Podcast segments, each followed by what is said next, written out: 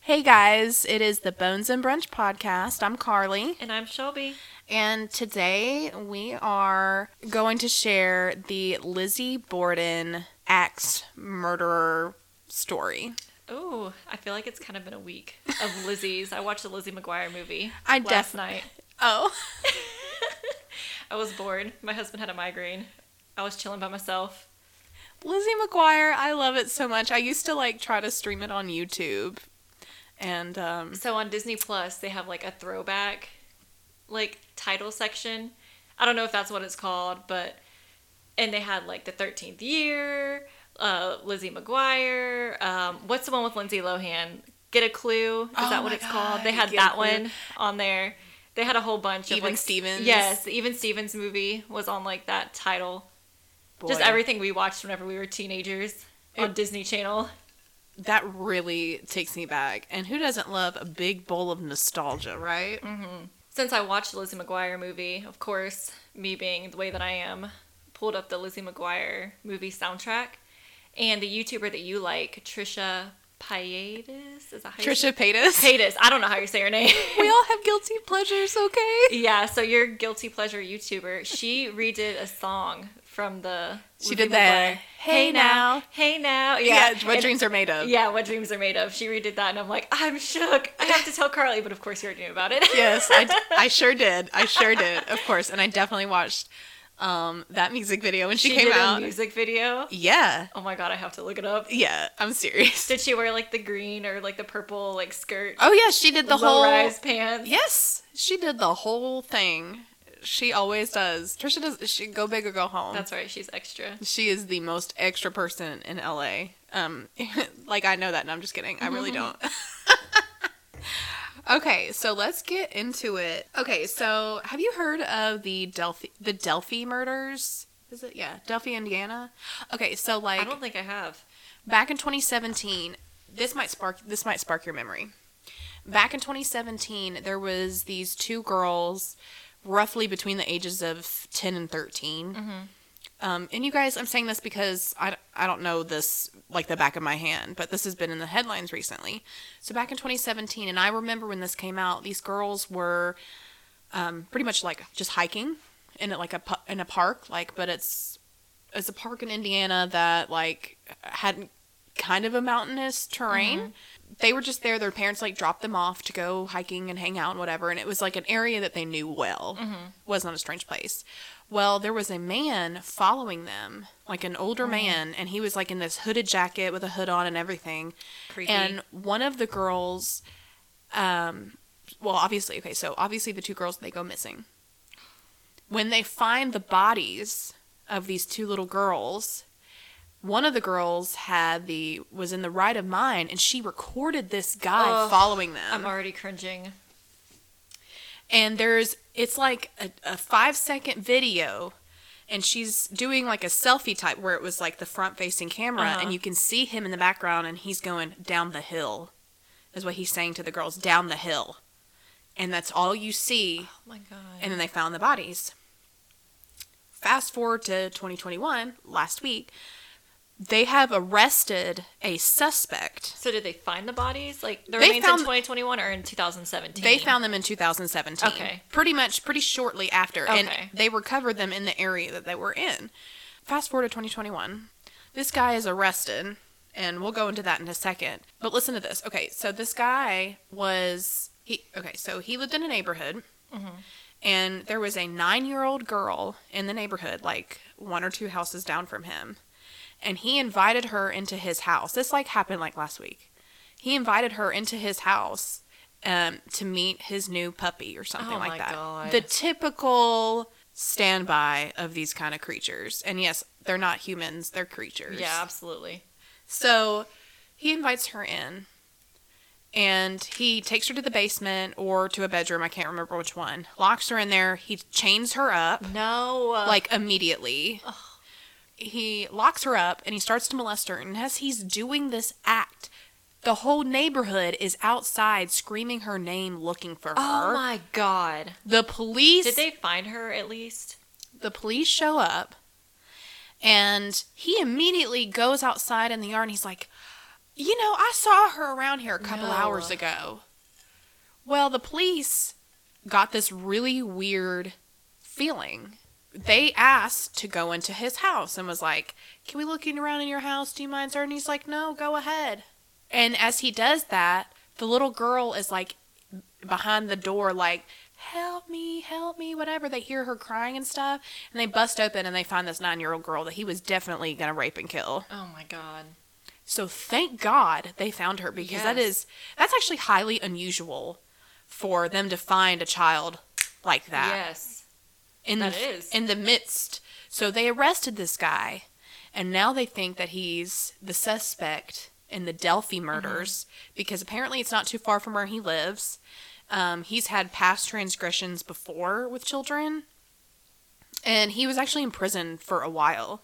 And there was a headline this morning where his family was interviewed, and his brother said 110% my brother would have killed those girls. Oh my god. Now they don't know for a fact. He's just being accused of it Yeah.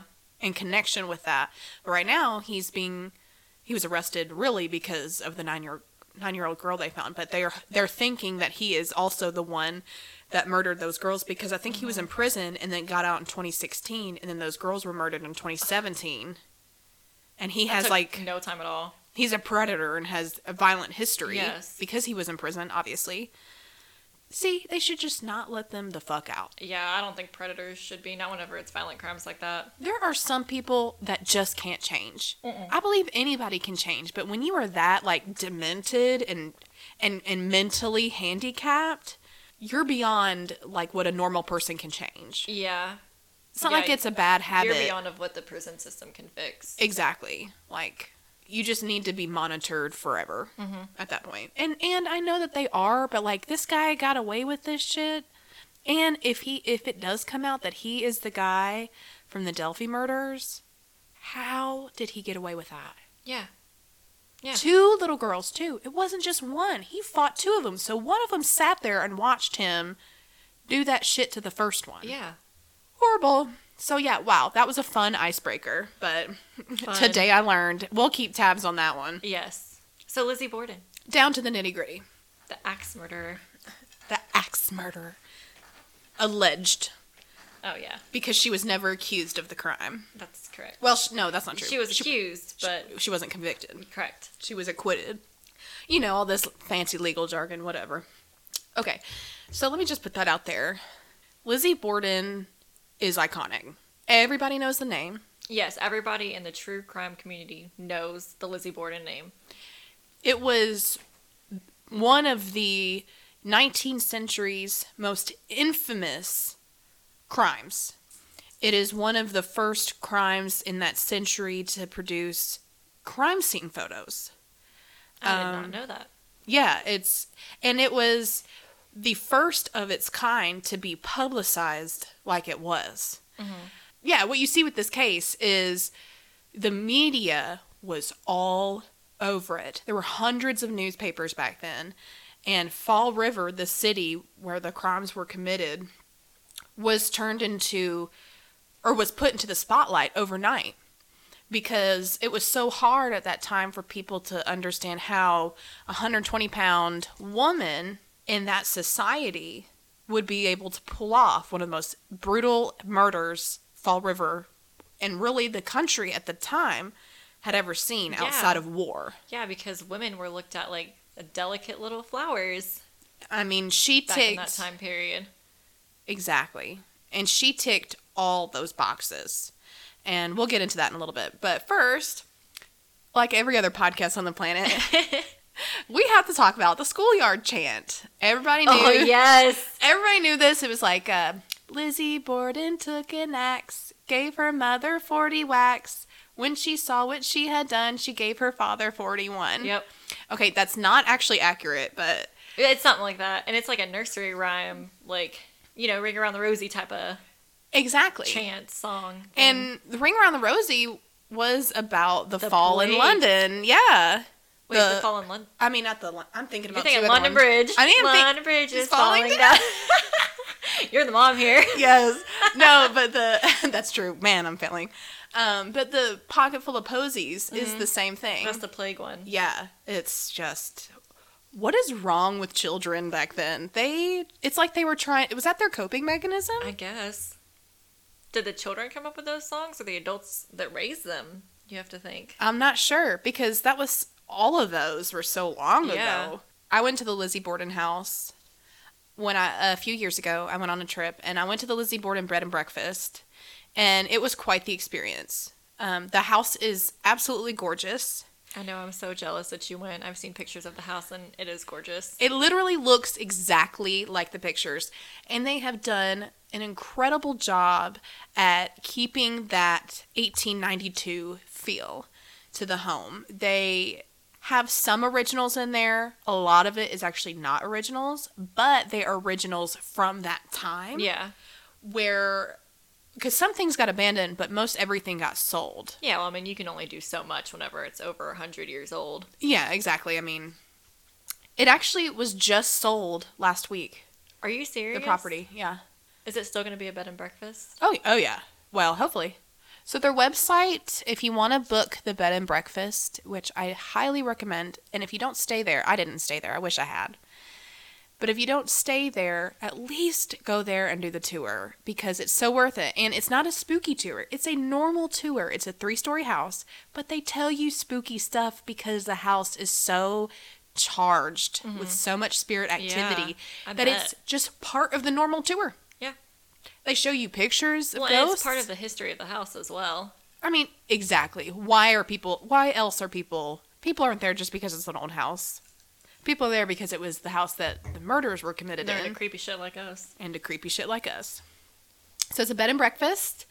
Fun fact: when you go to the tour, there's actually a property cat that greets you. Hmm. If you go on their Facebook, they actually show the cat like a lot. Oh, kitty. but he's he's a normal resident. um, now this was that was a few years ago, so hopefully the kitty is still with us. But yeah, he was cats live a long time. okay. So the Lizzie Borden house was actually sold. It was listed back in January, and it sold sometime last week for two million dollars. I'm surprised it took that long for it to sell. What I read was this guy, the new owner, he actually showed up for a tour, saw that it was for sale, and decided I'll buy it. Ugh, of course. So I kind of like that he Lucky was him. he was there as a fan. Yeah. and not someone as seeing, all right, let me bulldoze this down and Yeah. build a skyscraper on it. Well, I'm sure at this point it's a historical landmark. Well, that's true. I guess I didn't think about that. I guess I just appreciate a good history buff. Yes. So, anyways, uh, yeah, go check that out. I'll cut this to make this look cuter, but it's definitely worth. It's definitely worth it, and I believe that it's haunted. Yeah, and I was so jealous and can't believe you didn't tell me that you went to the Lizzie Borden house until we started this podcast. And I'm like, you've been keeping this knowledge from me for like our three year friendship. What is wrong with you? Well, I mean, you know, it's just like another day to me. Oh, go to an ex-murderer house. yeah. Just another day in Carly's life. One of the reasons this is such an infamous crime is because this was high society type people. Mm-hmm. Now we're taking it back to 1892. Okay, a hundred years before I was born, which is so weird to think about. It went viral in that day. People were. Fall River was known as a step up from the suburbs, but a step under from Bel Air. You know what I'm Okay, saying? yeah, yeah. It was it was an up and coming area. People had a you know moral values. That's They just what their culture. They were fancy. That was their culture back then. And so some a crime occurring like this was absolutely unheard of. Yeah, I especially oh, I especially bet in that neighborhood. So Lizzie Borden pretty much became a local celebrity due to the murders of her parents. And for reference, um, a lot of this information I got from several different websites, but the most I actually got was from the Smithsonian YouTube channel. I really wanted somewhere that was reputable, that had a good reputation for being accurate. And they really showed you in more ways than just telling you exactly how the crimes committed were committed. They made dummies to recreate the actual crime. And if Lizzie Borden had done this, it would have been an absolute bloodbath. So it's really interesting to me that she got away with it. So we'll see. The murder and trial occurred during a time when the quantity, quality, and the content of American newspapers were changing rapidly.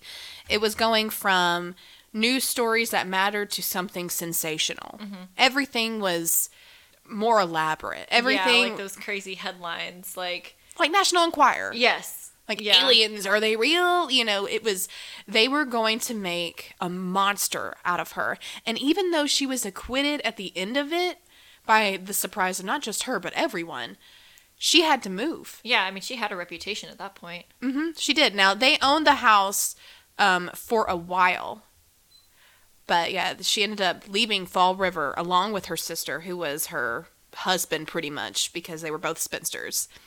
So let's try and get to the 19th century axe murderer, Lizzie Andrew Borden. She was born on July 19th, 1860, to parents Sarah Anthony and Andrew Jackson Borden. She had one sister, Emma, and they were extremely close. Yeah.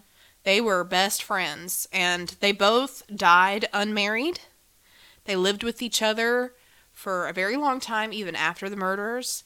And at the time of the crime, Lizzie was 32 and Emma was 42, which is extremely old, even in today's standards, to be living with mom and dad. yeah, it is. And now I understand back then, women didn't really have a position Mm-hmm. they could fulfill besides being a mother and a wife and yeah, a caretaker. and they didn't move out until the day that they got married. Exactly. But it's very telling that neither of these sisters got married and they lived in such a prominent household. Now, they weren't considered super wealthy, but even in today's standards, I would consider them wealthy. Yeah. The day that their father died, Andrew Borden, he was worth $9 million in today's oh, money. Oh wow, yeah. So he had money. I would consider that a whole lot of money. Yeah. But back then, perhaps not. I'm really not sure. But typically, she would have probably came with a dowry. Absolutely. So I don't understand why she didn't get married. Maybe she was just crazy. Who knows? So she had one sister, Emma, and they were extremely close. A little bit of background her father grew up poor, but he prospered later by selling furniture, including caskets, which I thought was interesting. That is interesting. He then became a successful property developer. He owned several textile mills and other commercial properties within Massachusetts. So he was booming. He was busy. But businessman. he was a businessman. But he was not nice. He was very unfriendly. And he was really tight with money. He never offered it to anybody. He was known in the community as being really strict. Yeah, I remember reading something about that. He was very frugal, very strict, wasn't approachable. And so people really didn't like him in the community. They just kind of tolerated him. Yeah. He was just the, the, the grumpy guy on the corner. Yeah, the grumpy guy on the corner. Every every neighborhood has that, right? right. So he was the old grumpy guy. Again, Fall River was a very affluent area. Lots of business, like minded people. They all had money.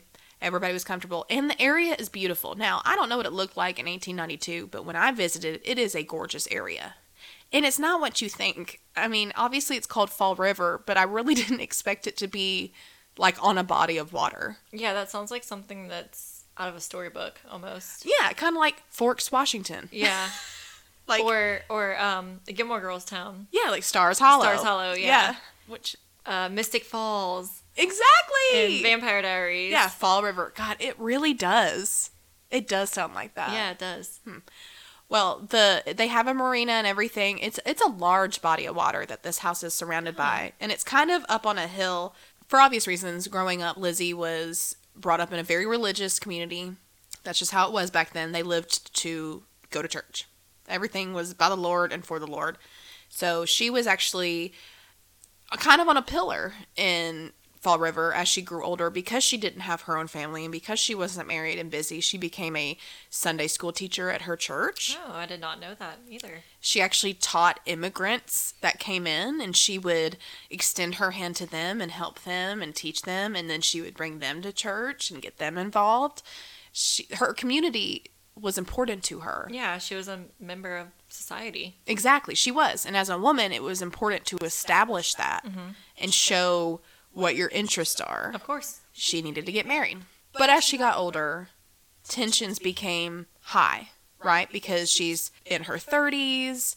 She's probably bitter that she's not married. Her dad certainly is bitter that she's not married. Well, And yeah, because he's having to provide for her rather than a husband. And it's expensive. Mm-hmm. You know, we're we're talking about these girls would like leave for months on end to go get a dress, to go get fitted for dresses, Oh and goodness, yeah. you know, it was it wasn't Ordering from Amazon. exactly like. Well, when they were young, their mother died. Sarah, she died. So Andrew, the father, remarried to a girl named Abby Durfee Gray. Lizzie and Emma could not stand Abby. And it wasn't because of who Abby was. I did not find anything in my research that suggested that Abby was ugly to them, that mm-hmm. Abby took advantage of them. Some stories painted her in a peculiar light. Emma and Lizzie resented her because Andrew would buy things for Abby. yeah. He was happy, he was married, and he wouldn't just buy things for Abby. He would go out of his way and buy houses for her family members. Oh, so they were getting the money Yes. rather than Lizzie and Emma? Exactly. name? Exactly. hmm So that so it was a huge issue, Jealousy. jealousy. Here they were doing chores at 30 and 40 in home, and daddy's upset because he has to spend money on them when they should be on their own. But here is this new beautiful wife that he has that he loves so much, and he is, you know, Spoiling her. spoiling her and providing for her family. And honestly, back then, that's kind of normal behavior. Now, I don't know about buying houses for her family, but providing for his wife is normal. Yeah. And it's actually it's it was extremely uncommon for women over 20 to even live at home. Yeah. Let alone 32 and 42. That was just not normal. So, Lizzie, that's on you. Grow up. So, it it even became to a point where the girls refused to eat dinner with Abby at the dinner table. Oh my gosh, that's so petty. It's so petty, but these are all No wonder they're not married. they're all grown They're acting women. like teenagers. They're acting like children. They are, and they were.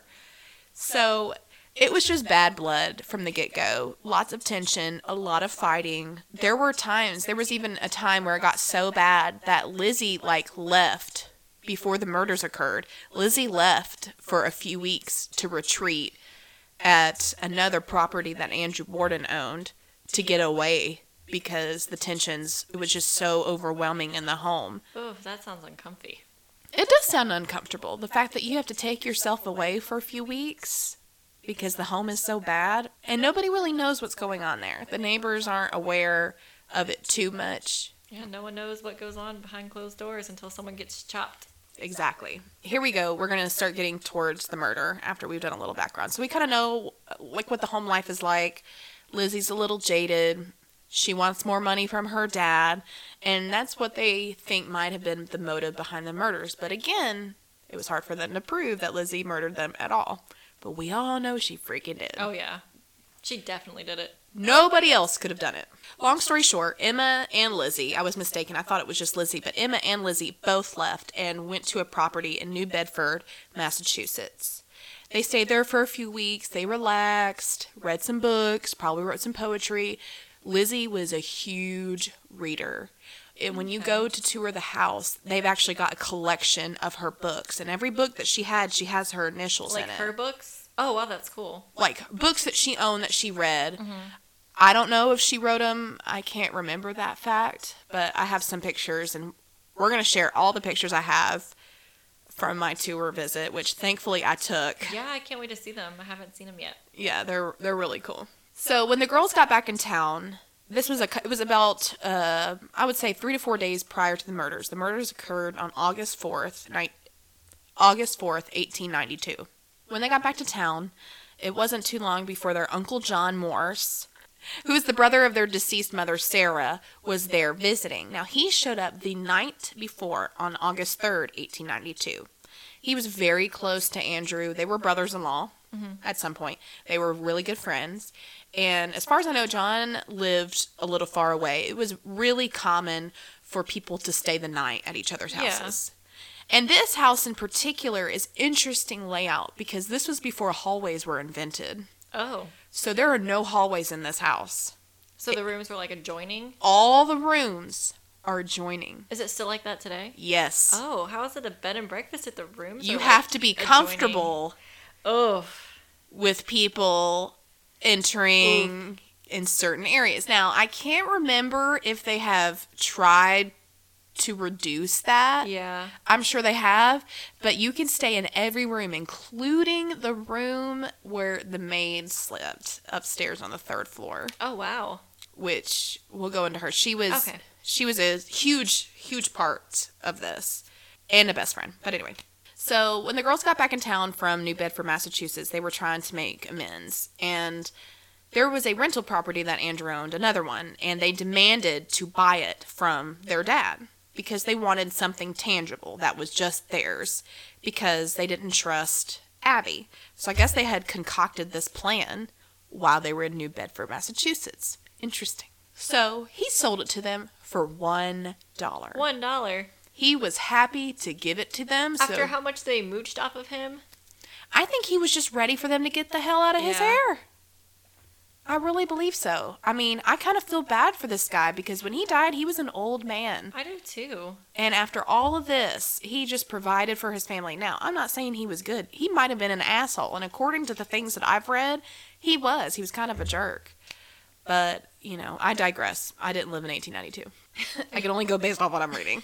While Uncle John was there, during the late nights, John and Andrew would discuss business investments and what men would do back then. They would eat, they would dine, and they would go in a room, smoke cigars, Yeah. drink a shot of whiskey, and talk about money. Shit, guys still do that now. Well, Lizzie overheard these conversations.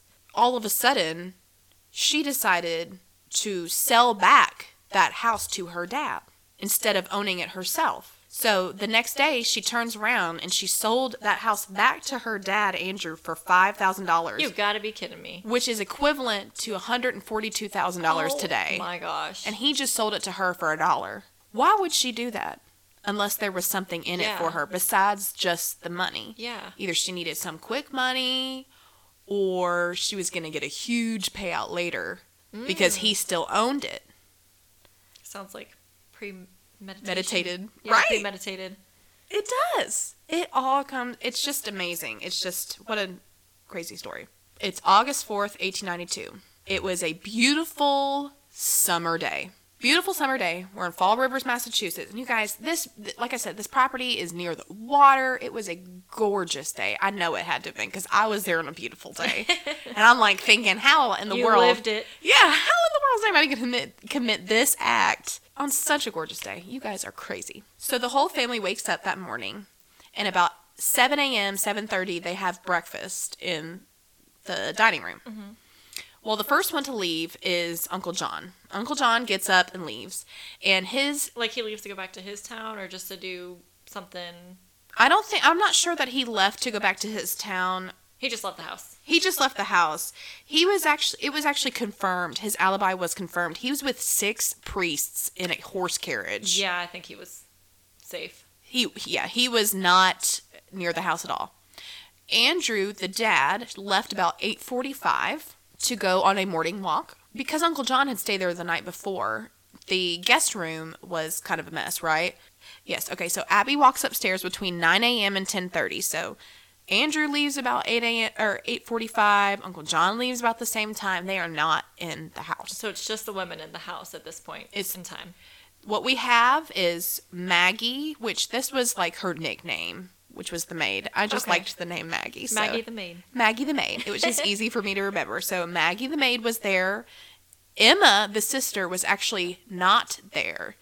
Instead of going back to the house, if I can recall, Lizzie did all these dealings with her dad about this property. Emma was part of it because he signed the property over to Lizzie and Emma. But Emma was not there for this exchange. Emma actually left New Bedford and went to go get fitted for a dress. So she wasn't on the property at all either. So the only people in the house is Abby the stepmother, Lizzie, and Maggie the maid. Okay. So as the men get up and do when they leave, Abby gets up because Maggie, the maid, was told to go outside and wash windows. So Abby gets up herself and she goes up to the guest room to make the bed. During this time, Lizzie states that she leaves and she goes out the back door into the barn to get some lead weights for a fishing trip. She's going fishing. That was what her alibi was. Okay.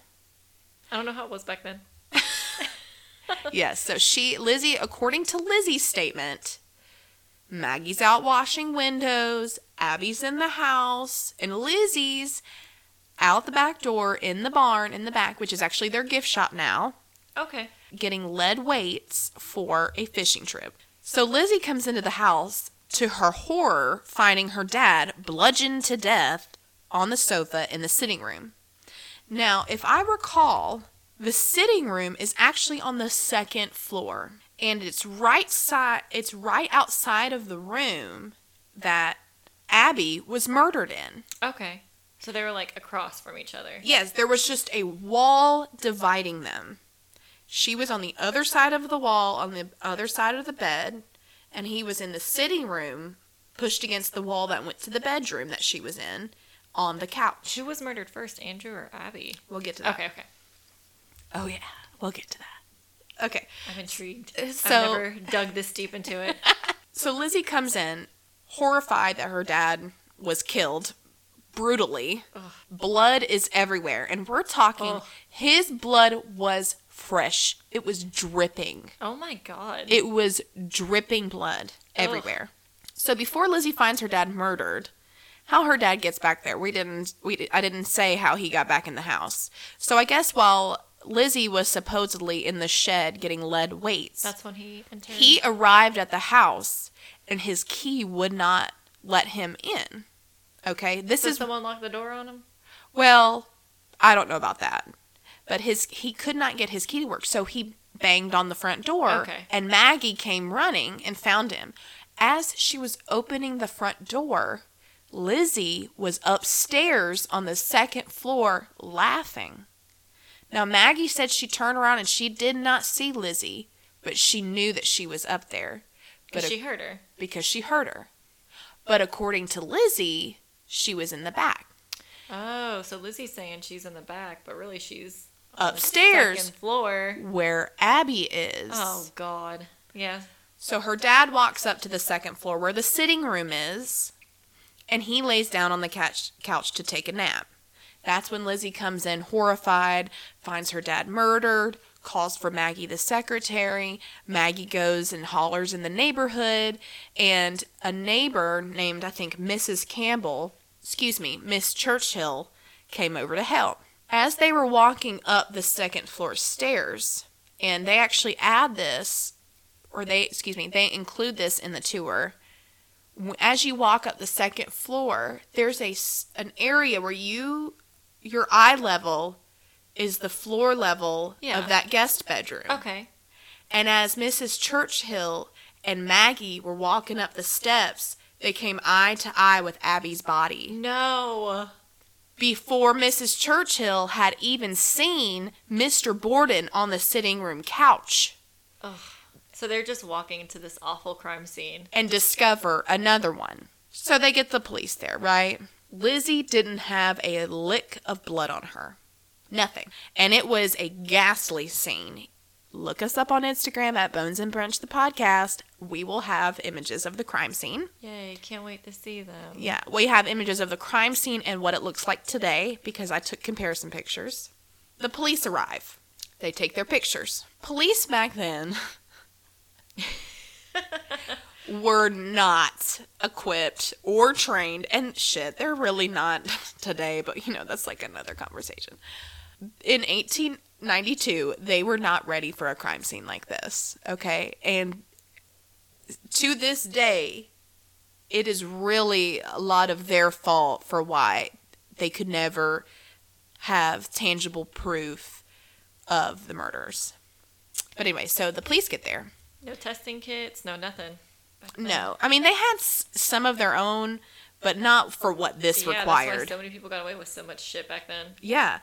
At first, Fall River was shocked at this. It was a huge thing, and Weird, 'cause immediately, It's this fancy little town where nothing goes wrong, and then all of a sudden you have two people brutally murdered in one of the nice neighborhoods. hmm exactly. At first, the citizens, including Lizzie, blamed it on random intruder, an immigrant, is what they would say Oh back my then. God. That's what they said back then. Okay, look, nobody's no immigrant is going to Fall River, Massachusetts to go into this one home and murder two particular people when three or four are there. Yeah, that makes no sense. Just wait. The police arrive, they take their crime scene photos and whatever. As they are evaluating Abby, her blood was coagulated, which means it was dry. Okay. It was sticky. It was dark, and it had been there for a while. So yeah, so she had been there a minute.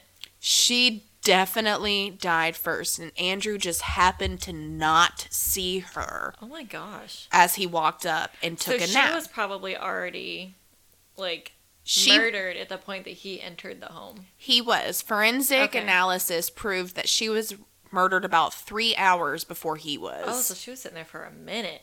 that concludes that there was no way it was a random assault. Yeah. The house was small for that time. If it was a random person, they'd get in, commit the crime, and then get their ass out. yeah, and they take shit with them. Yeah. Nothing had been moved. There was no signs of struggle at all. Abby's murder was brutal. So her body was suspicious because of the position. It was also suspicious because of her blood. And keep in mind that I said Andrew's blood was still dripping. So Lizzie happened to find him seconds after he was murdered But not. with Abby. Yeah. Come on, guys. Now people are like, well, where's Maggie? Where's the maid in all this? Okay, she was out washing windows. Then she had Mr. Borden come in. Okay? As she's helping him come in, she decides to take a break from washing the windows. And she goes up to her attic little bedroom in the attic and she takes a nap mm-hmm. during all of this. Which some people say can't make sense, but it does because Mr. Borden was asleep when he was struck. And Abby faced her killer, but it was like she was in there making the bed. It was like they said, hey, she turned around and they went, whop. Yeah, like it was a sneak attack. It was, and it was on the side of her head was the first blow. That made her body twist. She fell down.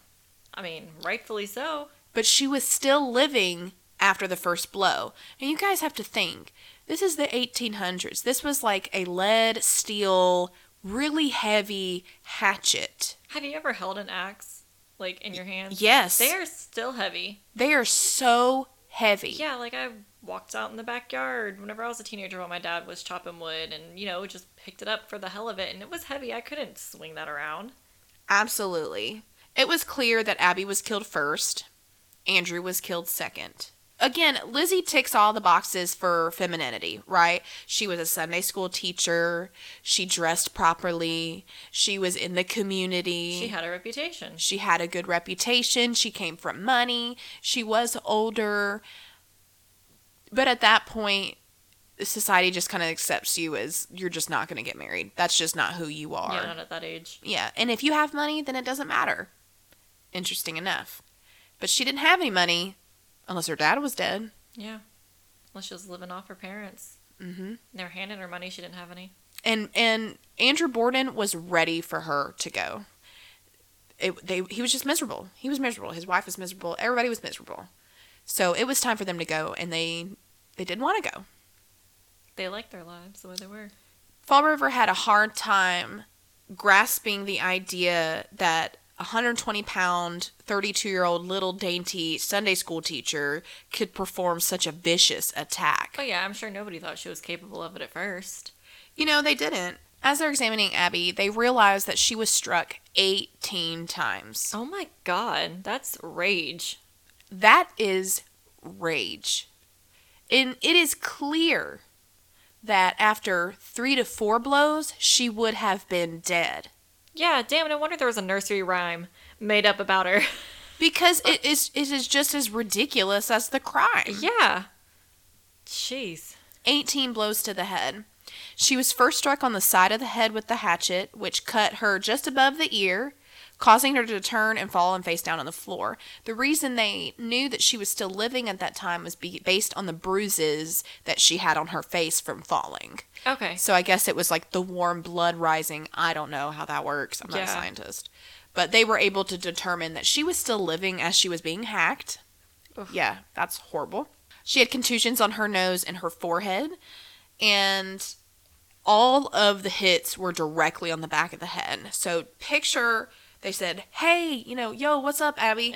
Abby turns around. Yeah. In the 1800s. What's up, Abby? What up, bitch? No, just like my axe? what a piece of me? uh, yeah. You won't be at the sewing circle next week, Martha. Oh my god. I was trying to come up with some kind of like whatever. the sewing circle. Moving on. Um, so Abby turns. She faces her killer. Boom. Gets 18 whacks. Gets 18 whacks. She gets the first whack on her head. She falls down, hits her face, bruises her face. Essentially, probably, probably passes out from the pain or from the blow because that first blow cracked open her skull. Yeah. It was a hard, thoughtful blow. This person then straddled her on side to side and whacked her 17 more times. Oh my gosh, that is definitely rage. in the back of her head. Now, That's not an intruder. that's not an intruder. Because remember, guys, this house is all planned together. There are no hallways. There is nowhere for anyone to hide. It did not even have indoor plumbing. Oh wow.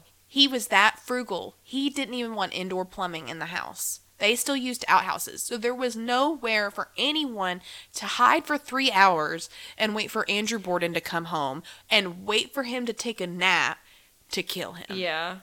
It was some it was an inside job. It was an inside job. The police find Andrew. He was obviously slumped on the couch, and he was struck between 10 and 11 times with a hatchet like weapon. One of his eyeballs had been split cleanly in two. Oh no. Oh no, that's a bad Ugh. which suggests he had been at- attacked while he was sleeping. Interesting fact here, and I learned this thanks to the Smithsonian. Back then, it was believed that last images would be available in eyeballs. So back then, scientists were trying to prove that whatever a person saw, you would be able to see the reflection in their eyeballs. Interesting fact. They tried to do it with birds and everything. Well, Yeah.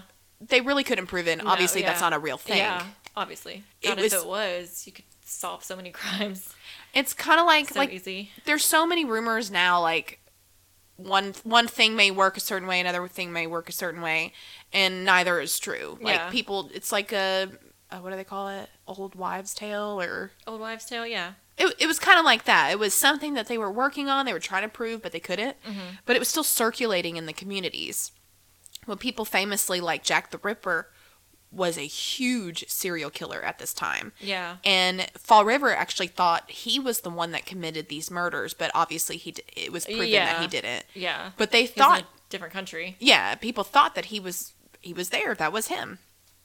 They also thought that when they murdered somebody, they would be able to tell with their eyeballs.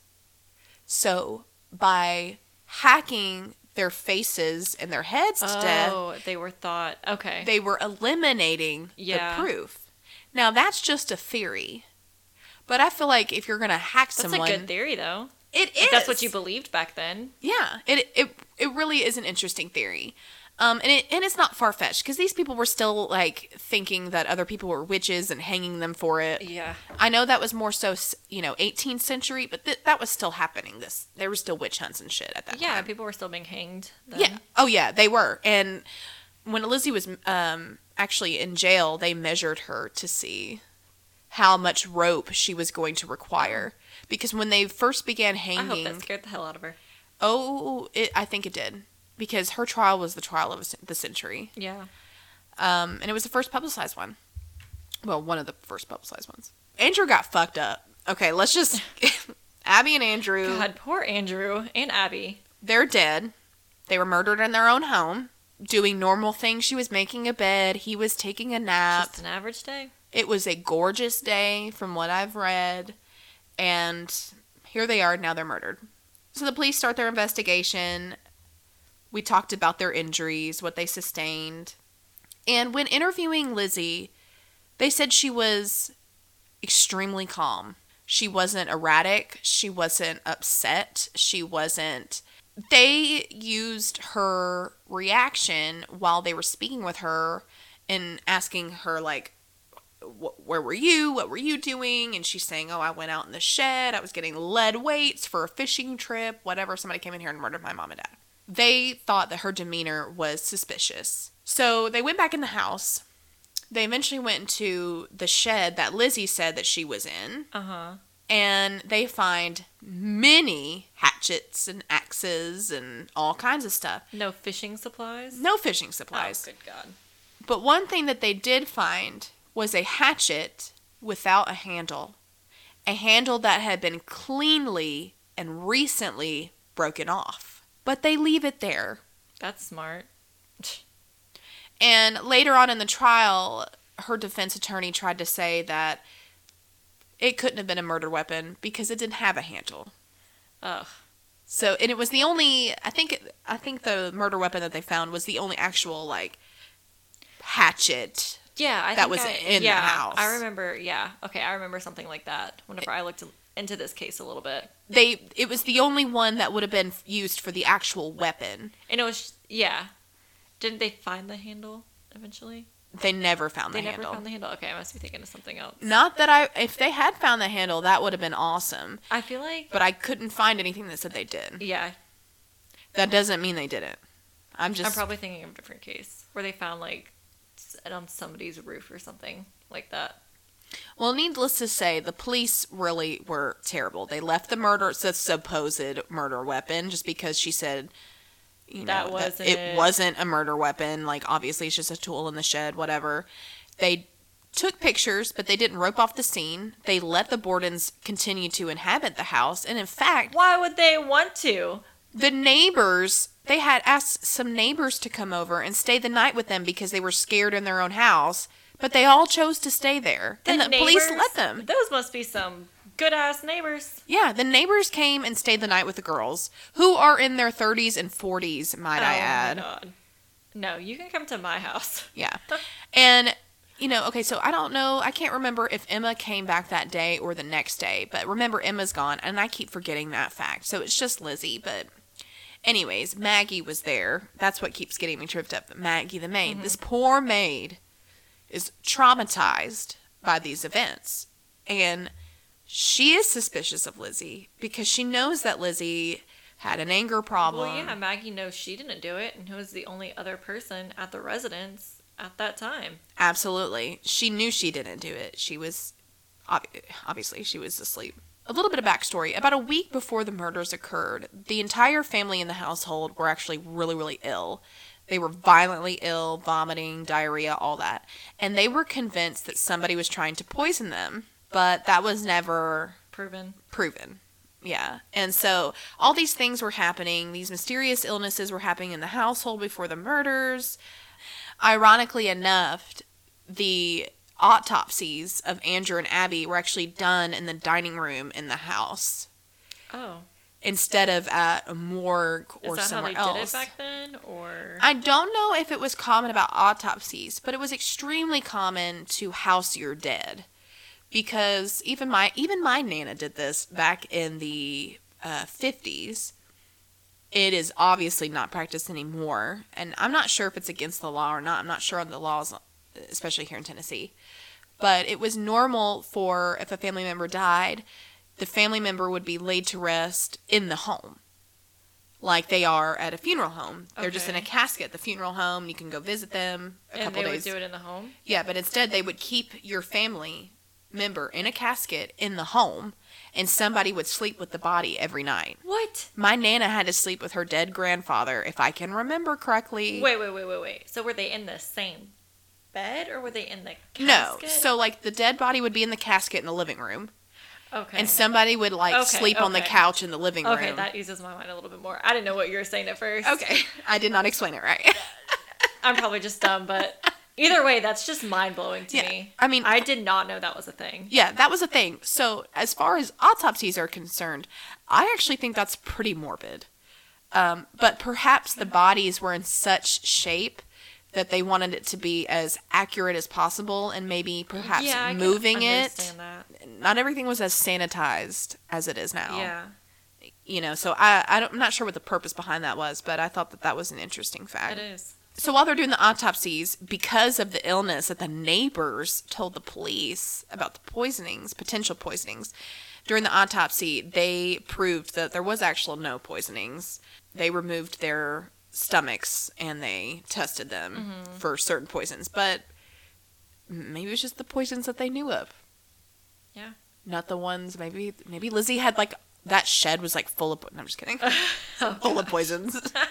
yeah, because they tried they tried to pl- pin a poisoning on Lizzie, and this was mid- media driven actually because Yeah, I'm sure at this point there were so many headlines. there were so many headlines because this was ongoing. Um, Lizzie was first arrested about two months, I think, after the murders. There was a two to three month timeline from the date of the murders to the actual time where she was arrested.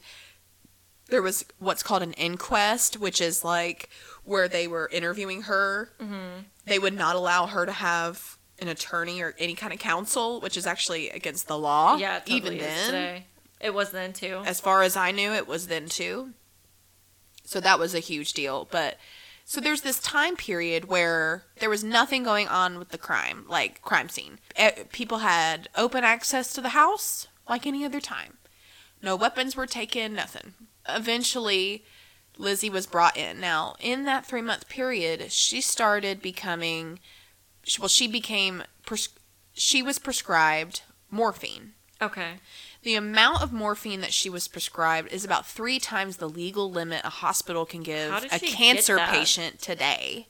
Because it was anything. It was just like opium in the 20s.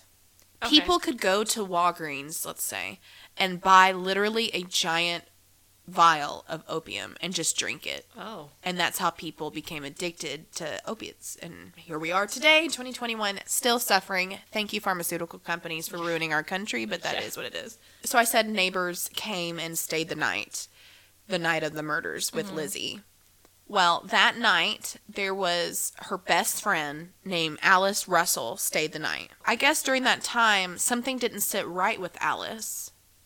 And she actually went to the police and dropped a big bombshell that the night of the murders, she walked in on Lizzie burning a dress. Oh my god. So then the mayor and the police officer go to the boarding house. They let Lizzie know that, that she's under arrest and they take her to the station or where we know the equivalent back then and they start the inquest. She could not keep her story straight. People said it was the morphine, which could definitely factor in that. The biggest alibi was that she was in the shed. Um, another Yeah. alibi was that she was washing windows because Maggie was asleep. You know, there was just like all these different stories and none of them added up. I couldn't even write them all because it was just so many. Yeah. Because of her inconsistencies, because of her non non erratic behavior when she was supposedly traumatized by these this discovery, she was traumatized of you know her dad being bludgeoned to death. She was so calm in that, and then by the time she got to the police station where she's being pressured and answering all these questions and she's not making any fucking sense, they decide she's guilty. Now, they had no physical evidence at all. There is no way this crime occurred without blood splattering on somebody, especially the perpetrator. Yeah, but the thing is, back in the day, there's no way to test any of that. Like, you see a blood splatter, they're just gonna wipe it up. Oh, it needs to be clean. Here's this crime scene we have to clean up. And it was actually normal for women to burn their dresses because when they were do all they wore was dresses. Yeah. And when they would do projects or clean, shit would get on them. Now they would have aprons and things of the like, but when you were a person of money, we're not talking about she's not the maid here. Yeah, fuck that. I'll just go buy a new dress. Let me Fuck burn that. this one. Let me burn this dress. It was actually a regular occurrence because you guys, these were made with these dresses were made with yards and yards and yards and yards of fabric. They were heavy, they were huge, and if it was ruined and you couldn't sell it if it got paint on it or something, you had to burn it. You got you're that's- not gonna stick it in the trash. No. It's too heavy. No, they might save some of the material for like curtains, but for obvious reasons, she burnt the yeah, dress because it was covered in fucking blood. the night of the murders. Now, your parents were just murdered. Why is it a priority? Oh, you know, I'm not going to wear this dress anymore. I guess I'm just going to burn it. That's not going to be a priority. That dress is going to sit in a corner for a week. Yeah, you're going to be depressed. You're You're, going to be not. You're not going to care. the loss of your parents or your father and your stepmother. Yeah, she didn't. Not at all. Now, I think she might have put on a show.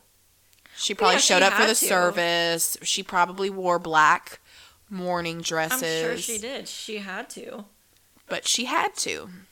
She was a member of society. People's eyes were on her. Lizzie also stated that when her dad came in and remember his key wouldn't work, and so he got Maggie to come and let him into the house before Yeah. he walked upstairs to take a nap.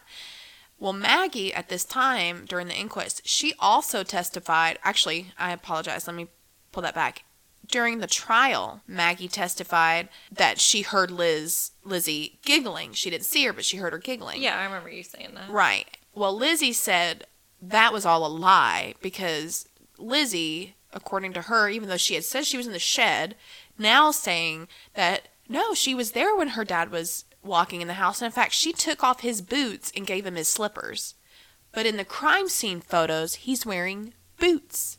He's not wearing So slippers. he just fell asleep on the couch. He literally walked upstairs and took a nap on the couch because you didn't nap on beds because they were made Yeah. that was obviously a lie.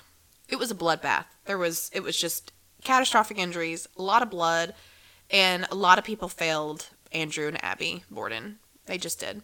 It was a trial of the century. It was so dramatic. The police or the forensics people, I'm not sure I forget who actually did this. They actually took the real skulls of Andrew and Abby Borden, peeled everything off, Oh, I don't like this. and took their clean skulls into the courtroom with the hatchet they found in the shed, put the hatchet in the injury areas to Oh, show that it was the murder weapon. I mean, I get that for a trial, but that is so disrespectful to the It is dead. so disrespectful. And Lizzie was so traumatized by them bringing this in there, bringing these skulls in there, and the whole courtroom was such in such a shock. She fainted in the courtroom. Lizzie did. Yes, and that is like in the history books. She literally fainted in the courtroom from the overwhelming. And this every day of the trial, there were lines outside of the courthouse of the Fall River residents fighting each other for a seat That reminds me of the Casey Anthony trial. Do you remember seeing that on the news? I, I watched every single bit of it. As soon as I got home from high school, I Me turned that shit on and I was like, what did I miss all day? Me and my boss would watch it on the computer at work, where I worked at at the time. So her trial began on June 5th, 1893, 10 months after the murders occurred. I guess that's not unusual. I guess it's not. She was jailed for most of that time. Oh, so she was incarcerated at the time. From what I could find, she was incarcerated at the time. So prosecutors argued that they removed the somebody removed the handle because the handle of the hatchet probably would have had blood on it. So for obvious reasons they got rid of it. I do believe that Lizzie committed these murders. I do too. I feel like the majority of everybody in the true crime community believes that Lizzie committed these murders. Andrew's blood was dripping. Yeah. How did she have time to fully redress herself, which getting dressed was like a 35 minute process, Yeah. and clean the hatchet so good that there was no evidence on the hatchet at all? Besides the fact that she had to take, because let's say wood is porous, right? Yeah. So, and rock is not, right? Is rock porous? To an extent. Yeah. I don't know. But wood is really porous. Wood is going to get Brady stained. question. Brady, can you call us? No, I'm just kidding. Um, so I would understand the phone a friend. I would understand why they would have to take the handle off because there's no way she could have, you know, got that blood to just come off like nothing happened. It would have to go and be burnt. But the hatchet was clean. She had no look of distress on her. Her hair wasn't a mess, which obviously because they did not fight back, they did not have a fighting chance. yeah. But She ambushed someone and the other person was sleeping. there was no blood on her. How? Yeah, that doesn't make any sense. And the hatchet was in the shed, like not in the house. So bizarre. I don't know how she pulled it off. And I've been trying to think about that Do you think because she had help? Like just for your theory. Like, I do. You do. Think someone helped her. I think Uncle John helped. I think Uncle John came in. He literally came in the night before the murders. I think when her and Emma were at this retreat, they planned it. Perhaps maybe not Emma, but it's pretty convenient that Emma wasn't there. And was Maggie really sleeping through these murders? I mean, was she? I don't know. I don't think that Maggie did it. Her attic room was pretty close to the crime scenes. I mean, you hear someone. If you hear a crime scene out your window right now, your neighbors across the street, you'll hear it. I don't know. It's just I know. So here's the thing. Here we are, Over a hundred years later, with a 130 years unanswered later, questions. 129 years later. here we are, and we're still asking the same questions that investigators asked themselves. They could not physically prove that Lizzie committed these murders. They had intent. They knew that the family was doomed. They knew that there was bad blood. they knew that Bad blood. they had every reason for a motive. They had multiple motives. Lizzie could not stick by an alibi, but there were no witnesses. There was no tangible physical proof. They had nothing of hers because the only thing that would have proved anything was the dress that she burned. And it had to have been the dress. It had to have. I almost wonder if she had a dress on top of a dress and just took the top dress off. That would make sense. That's the only thing I can think of. It's because you guys, we had the corsets. and didn't you need help getting dressed? Yes, that's- then? like that's what it I'm like saying. a two-person job. Yes. So I'm wondering if she put on a second dress after being dressed that morning. With Maggie's help. Maybe. I don't know. After the trial was over, it took the jury an hour and a half to deliberate, and they acquitted her of all the charges. When she left, she spoke to a reporter and said she was the happiest woman in the world. Oh, I bet she was. She sure was. So the trial's over. They never, ever arrest anyone ever again for these Well, murders. yeah, because in the end, she got what she wanted. she, She, got, got, what rid she of wanted. who she wanted, and she got away with it. She Yeah, sure I did. bet she was the happiest person in the world. They never found anybody. Okay, so she obviously still to this day she remains the prime suspect. Yeah. Even the people that do the tours in the home believe that she's the one that Of killed them. There's a writer and her name is Victoria London. She proposed in 1967 that Borden might have been in a weird state because of the morphine during that time. Perhaps she killed them while she was on morphine, but okay, I've never had morphine, but I've no I've seen people in a hospital setting on morphine and these people are put out. Yeah. They're asleep. How was she functioning on such a high dose?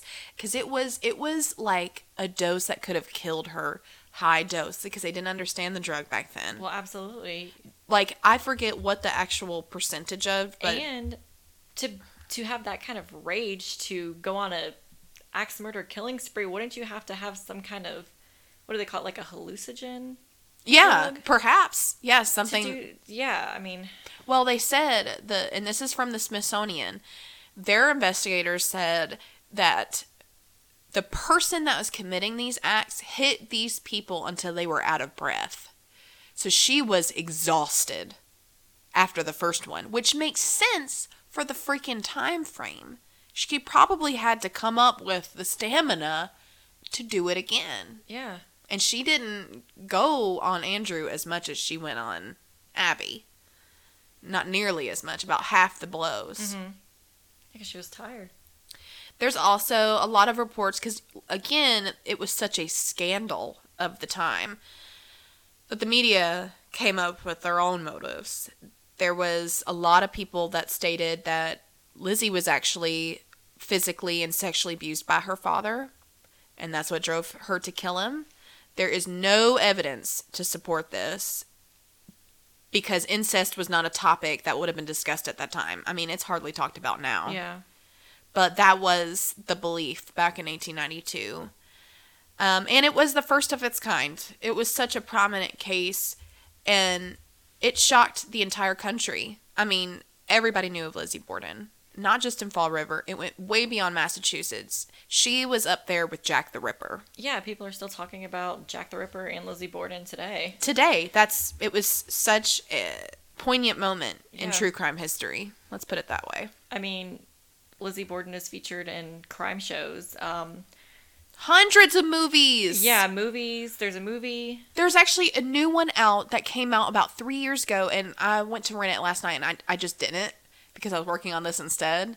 But it's with Kristen Stewart. With Kristen Stewart? Kristen Stewart is the maid in the movie. What? Isn't there one with um Christina Ricci? too? Yes, that's the Lizzie Borden Chronicles. Okay. And that was a television show, I believe, Oh, I didn't know that. on Lifetime. Correct me if I'm wrong.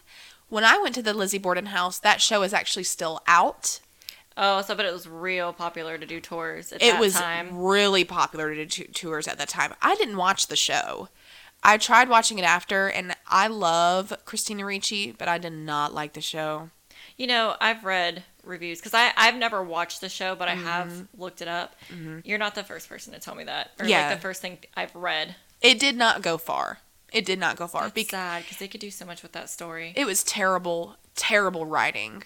I mean, no offense to writers out there, because I know how hard your job is. Okay, I'm in school, I get it. But also, ugh, they had so much to chew on and not enough oomph. yeah.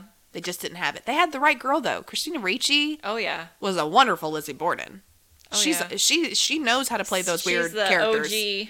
You know. She well, no, I is. take that back. Maybe Winona Ryder would be, but Yeah, yeah, I get that. But still, she is she is an OG. Yeah. she is. She's just more from our generation. She was like a '90s OG. yeah, the you know the Addams family, all that. Oh yeah, absolutely. It also they also speculated that Lizzie was actually a lesbian I've heard that. and that they found Lizzie you know with either the maid or her friend Alice Russell. There was like all these different Theories, roomies, r- rumors. roomies, roomies, um, theories and rumors that circulated. That's so gruel. I was trying to say great, but like then I was trying to say cool. Girl. That's Uh, a Mean Girls reference. If you didn't catch on to that there. but I'm sure you guys did. um, okay, so we're gonna fast forward later in life. So Lizzie gets away with this crazy murder. Emma's just there. She's in her 40s. She's living her life. She ain't doing shit. They get a lot of money. When he died, I told you Andrew was worth nine million dollars in today's money, so they had plenty to live off of the, rest most of their life. one in sewing class. okay, move aside. so Maggie, the maid, she left. She died actually in 1948. In 1948. 1948. So she was a young girl when these murders occurred. Yeah. She died in 1948 in Montana. So she moved across the country. She got the fuck out. On her deathbed, she confessed to her sister that she lied about her testimony in the trial of Lizzie Borden. She confessed that to her sister on her deathbed all the way in Montana. She oh kept Gosh. everything secret. But we don't know what her secret was. We just know that she lied in her testimony. Ugh. What did she lie about? Yes. Just say it. You're on your deathbed. But at least we know that much. Lizzie definitely killed her. If that doesn't tell you, I don't know what else. Well, And she moved away. She probably didn't want to be hacked herself. she left. She moved across the country in Montana, Yeah. established a family out there, and died and told her sister in 1948 that she lied. Goodness. Another suspect was John Morse, Uncle John. And he rarely was seen with the family. So it was really, even though him and Andrew were close, after his sister had died, Lizzie's biological mom, he didn't really come over much anymore. He was just like a distant relative But they. at that point. Exactly. But they did cooperate his story and he had an alibi. Neighbors also said they saw str- uh, a stranger, not John Morse, but a stranger um, knocking on the doors of the Borden's house that night before as well. But nobody could take care of this or, or figure it out. Identify who it was. Exactly. After the trial, the Borden sisters they moved into a large and really modern house in the Hill neighborhood. The Hill neighborhood in Fall River was like the richest neighborhood in the city. So they took all their money and they went to the Hill and they didn't leave Fall River, but they moved into that really nice neighborhood Yeah. that Andrew refused to live in because it was too much money. Yeah. They got their indoor plumbing at least. Yes, they did. Lizzie changed her name from Lizzie because her, her real name really was Lizzie. It was not Elizabeth. It was Lizzie. But she changed it to Lizbeth Lizbeth, yeah. A. Borden. And they named their new house Maplecroft because it was common for people to name their estates back then.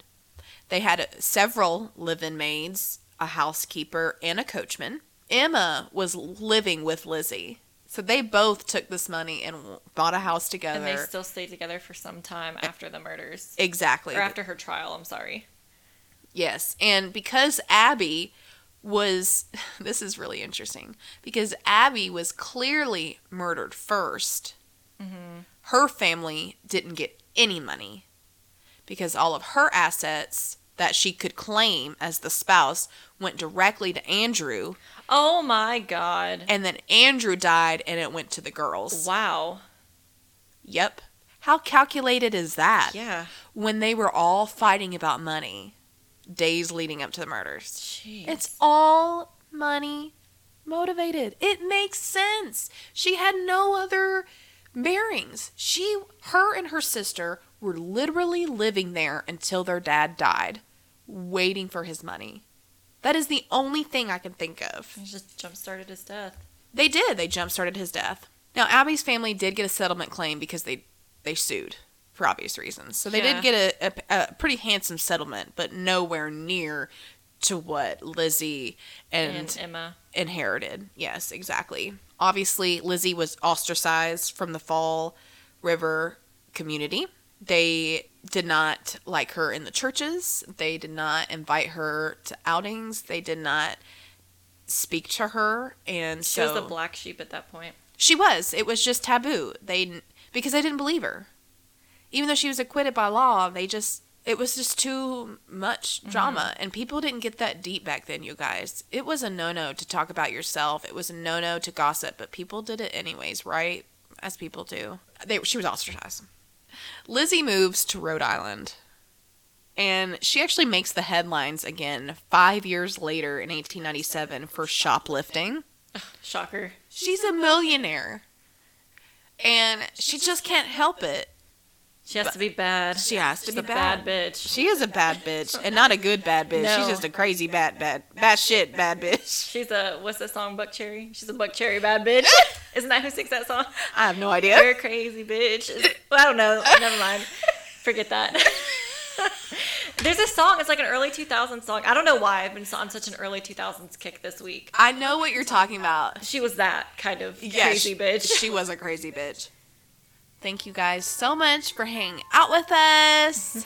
I hope you enjoyed this really gross story.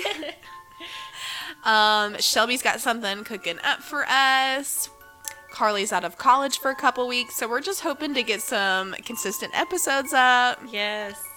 Follow us on social media at Bones and Brunch the podcast. We are on Instagram, we are on Facebook, and definitely check out our YouTube Yes. channel. YouTube, YouTube, YouTube. All of our episodes are uploaded on YouTube as well.